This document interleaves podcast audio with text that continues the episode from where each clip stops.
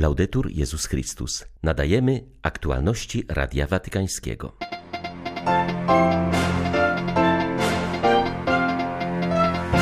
W zranionym świecie trzeba dać miejsce nadziei, która płynie ze spotkania z Chrystusem, mówił papież na audiencji dla włoskiego czasopisma misyjnego. Na Ukrainie trwa fatimska modlitwa o pokój. Mija tysiąc osiemset lat od śmierci papieża Kaliksta, to on wybudował w Rzymie pierwsze chrześcijańskie katakumby.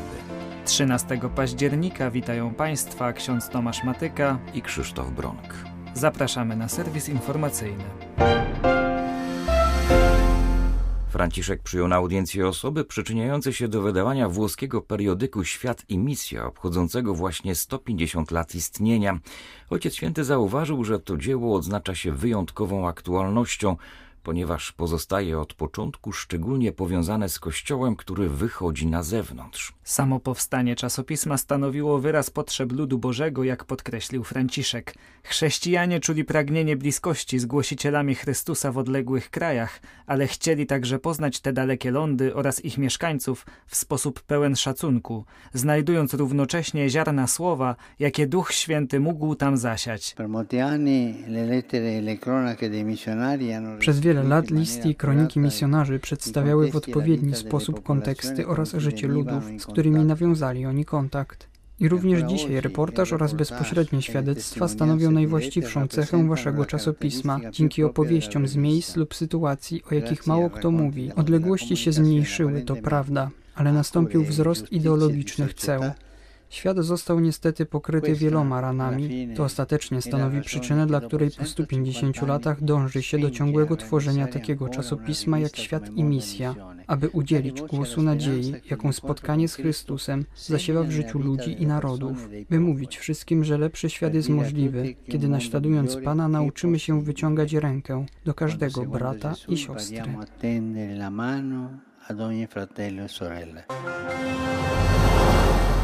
Ukraina nieustannie i bohatersko broni się przed rosyjską armią. Do najcięższych ataków dochodzi na Doniecczyźnie, w okolicach Bachmutu i Awdijiwki. Ponadto wojsko agresora ostrzelało w ciągu ostatniej doby prawie czterdzieści miejscowości w głębi kraju. Chociaż intensywność tych bombardowań nieznacznie spadła w porównaniu z dwoma poprzednimi dniami, dalej należy mówić o ciągłym napadaniu na cywilów. Ale Ukraina stoi, walczy i modli się, jak podkreślił arcybiskup Światosław Szewczuk. Hierarcha zauważył, jak wiele strat poniosła już jego ojczyzna. Wymienił między innymi oficjalne dane co do czterystu dwudziestu dwóch dzieci, które dotychczas zginęły z powodu wojny. Wskazał także, że wróg uszkodził w kraju jedną trzecią zakładów produkujących i dostarczających energię, a prawie półtorej miliona Ukraińców nie ma dostępu do źródeł wody pitnej. Zwierzchnik miejscowych grekokatolików kontynuował więc rozważania, skąd brać siły do wytrwania w takim ogromie cierpienia. Czasem my nie możemy zmienić obstawiny. Czasem nie możemy zmienić okoliczności, nie możemy uciec od bólu i cierpienia, ale możemy zmienić nasze nastawienie do tegoż bólu, nie poddawać się strachom i fobiom, bo wróg pragnie zaszczepić dzisiaj Ukraińcom właśnie różne lęki. Opanowanie bólu zaczyna się od opanowania nas samych. Przejawem takiego opanowania jest świadomość i okazywanie wdzięczności.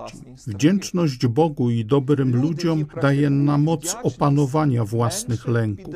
Kiedy wyrażamy wdzięczność wobec innych, z głębi naszego cierpienia zauważamy, że nawet pośród bólu istnieje coś dobrego w nas i dokoła nas, za co można dziękować. Obserwujemy w naszym życiu obecność dobra i prawdy. Uznajemy je oraz dziękujemy Bogu, a także naszym bliźnim za to, że nie jesteśmy samotni, iż nie jesteśmy opuszczeni i zapomniani wśród naszego cierpienia. Przez cały październik katolicy na Ukrainie odmawiają różaniec w intencji pokoju. Zachęta do tej modlitwy popłynęła zarówno ze strony biskupów rzymsko, jak i grecko-katolickich.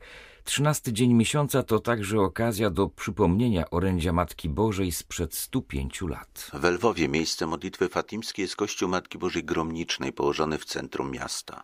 Ze względu na brak dostępu do niego, nabożeństwa odbywają się w położonej nieopodal kaplicy Rozena, nad którą opiekę duszpasterską sprawują dominikanie. To z tego kościoła wychodziły w ubiegłych latach procesje fatimskie. W tym roku w godzinach wieczornych odbędzie się tutaj msza święta, a ze względu na niebezpieczeństwo wynikające z wojny procesja fatimska będzie krótsza niż zazwyczaj. Celebracją przewodniczyć będzie arcybiskup Mieczysław Mokrzycki, metropolita lwowski. Nosimy w sercu i w pamięci ten piękny akt zawierzenia Ukrainy i Rosji przez Ojca Świętego Franciszka Matce Bożej Fatimskiej. Każdego trzynastego dnia w dalszym ciągu modlimy się do Matki Boskiej Fatimskiej, która zachęcała nas do nawrócenia, do modlitwy, do pokuty.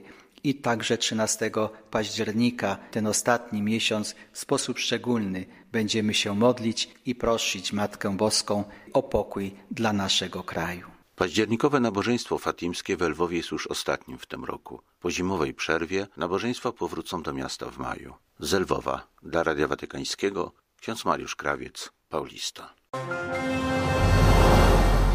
Zgromadzenie Ogólne O N Z przegłosowało rezolucję potępiającą działania Rosji oraz nieuznającą aneksji wschodnich terenów Ukrainy, nazwanej w dokumencie wprost nielegalną. W debacie poprzedzającej głosowanie zabrał głos arcybiskup Gabriele Kaccia, stały obserwator Stolicy Apostolskiej przy Narodach Zjednoczonych. Wezwał do zakończenia szaleństwa tego konfliktu. Rezolucję przeciwko naruszeniu integralności Ukrainy przez Rosję poparły sto czterdzieści trzy kraje.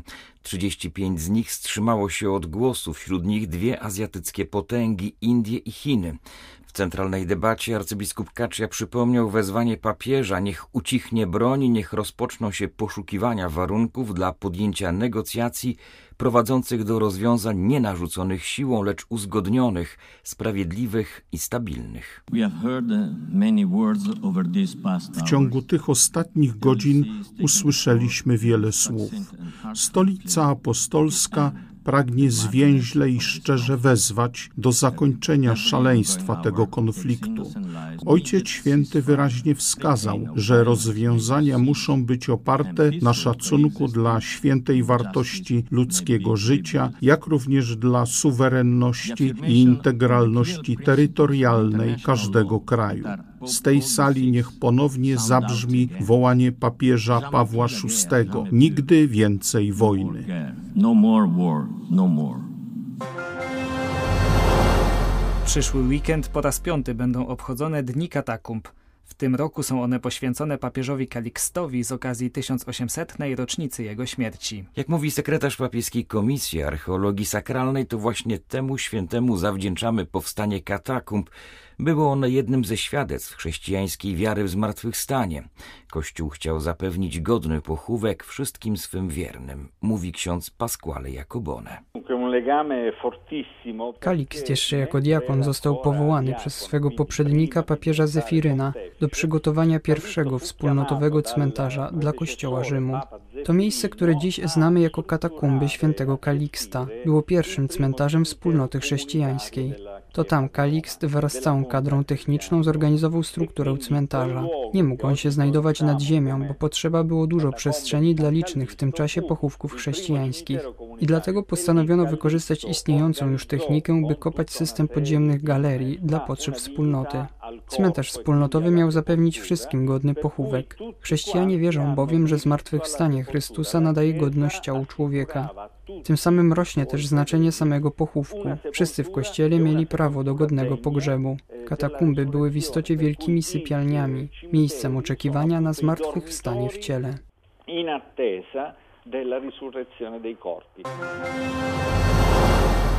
W wieku dziewięćdziesięciu ośmiu lat zmarł w Rzymie ksiądz Peter Gumpel, niemiecki jezuita, emerytowany profesor papieskiego Uniwersytetu Gregoriańskiego. Zasłynął przede wszystkim jako znawca pontyfikatu Piusa dwunastego. Przez wiele lat walczył z czarną legendą papieża Pacellego. Odegrał też istotną rolę na Soborze Watykańskim drugi. Ksiądz Gumpel pochodził z Niemiec, jednakże jego rodzina musiała uciekać z kraju przed nazistowskimi represjami. Na polecenie Pawła szóstego zajął się ustaleniem prawdy historycznej na temat Piusa dwunastego i jego stosunku do Żydów. Z tego względu już od tysiąc dziewięćset sześćdziesiątego piątego roku miał pełny dostęp do archiwum pontyfikatu. Później powierzono mu również przygotowanie pozycji w procesie beatyfikacyjnym tego papieża. Dla mnie nie ma znaczenia, czy dożyję tego dnia, mówił, ale jestem pewny, że Pius dwunasty zostanie kiedyś wyniesiony do chwały ołtarzy i ogłoszony świętym. Choć powszechnie jest on znany jako największy znawca pontyfikatu papieża Pacellego, to Kościołowi przysłużył się również podczas soboru. Wraz z innym włoskim jezuitą, księdzem Paolo Molinarim, należał do jednych z najbardziej aktywnych teologów pracujących na zapleczu soborowych obrad. Przygotowali między innymi siódmy rozdział Konstytucji Lumen Gentium. Pomagali też ojcom soborowym w rozstrzyganiu teologicznych sporów. Tak ksiądz Gumpel wspominał o tym przed dziesięciu laty w Radiu Watykańskim. Jednym z największych problemów soboru była łacina. Większość biskupów, przynajmniej tych spoza Europy, nie studiowała po łacinie i dlatego trudno im było ten język zrozumieć czy w nim pisać. Raz w tygodniu uczestniczyłem w spotkaniach biskupów z krajów misyjnych. Prowadził je arcybiskup Lusaki w Zambii, Adam Kozłowiecki, jezuita, który później został kardynałem. Byłem na tych spotkaniach jedynym teologiem i otwarcie mówiłem, że nie jestem kompetentny we wszystkich dziedzinach, których dotyczyła dyskusja. Tym niemniej odpowiadałem na pytania afrykańskich biskupów, a było ich niemało. Raz się stało, że jeden z biskupów powiedział prawdziwą herezję. Arcybiskup Kozłowiecki go poprawił, mówiąc: wasza eminencja chciał powiedzieć to i to.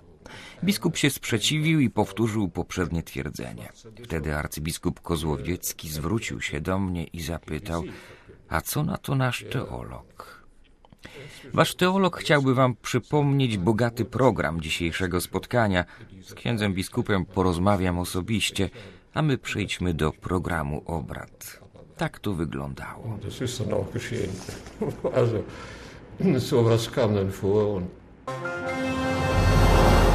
Dwa dni temu, w rocznicę otwarcia Soboru Watykańskiego drugiego, papież Franciszek zachęcał cały Kościół do powrotu do czystych źródeł miłości soborowej, aby w ubóstwie odkryć na nowo świętość Boga oraz spojrzeniu ukrzyżowanego i zmartwychwstałego Pana odnaleźć utraconą radość. W rozmowie z Radiem Watykańskim arcybiskup Grzegorz Ryś zwrócił uwagę, że dla rozumienia soboru istotne są dwa teksty. Pierwszy został wygłoszony przez świętego Jana dwudziestego trzeciego na otwarcie tego wydarzenia, a drugi przez świętego Pawła szóstego podczas zamknięcia go. Metropolita łódzki zauważył, że w obu wystąpieniach mowa jest o odejściu od ducha ekskomunikowania, wyklinania, osądzania oraz oceniania. Zostaje przyjęta zupełnie inna perspektywa. Paweł szósty nie miał jakichś złudzeń co do tego, jaki jest świat dookoła. W tym samym tekście mówi o tym, że przed soborem było widać takie zderzenie dwóch prądów. Z jednej strony wiara w Boga, który stał się człowiekiem, a z drugiej strony takie bałwochwalstwo człowieka, który sobie przyznaje coraz bardziej boskie prerogatywy. To jest ostro narysowane napięcie między Kościołem a światem, ale przy całej jasności widzenia tego napięcia papież mówi: jedyną naszą postawą właściwą jest paradygmat miłosiernego Samarytanina. To jest właśnie to nastawienie pełne miłości do świata, także wtedy, kiedy on wydaje się niewiele rozumieć z tego, co Kościół ogłasza jako dobrą nowinę. Pamiętajmy, że to był dość długi czas napięcia między światem a Kościołem przed Soborem Watykańskim drugim. Gdzieś tam sięga nawet pewnie przełomu wieków osiemnastego i dziewiętnastego. Dobrze ponad sto lat między Kościołem a światem narastała przepaść. Mało kto chciał przerzucać mosty z jednej na drugą stronę. Nawet Leon trzynasty miał z tym kłopot, wielki papież wielkiego otwarcia. Dopiero Duch Święty sobie poradził na Soborze Watykańskim drugim. Były to aktualności Radia Watykańskiego. Laudetur Jezus Chrystus.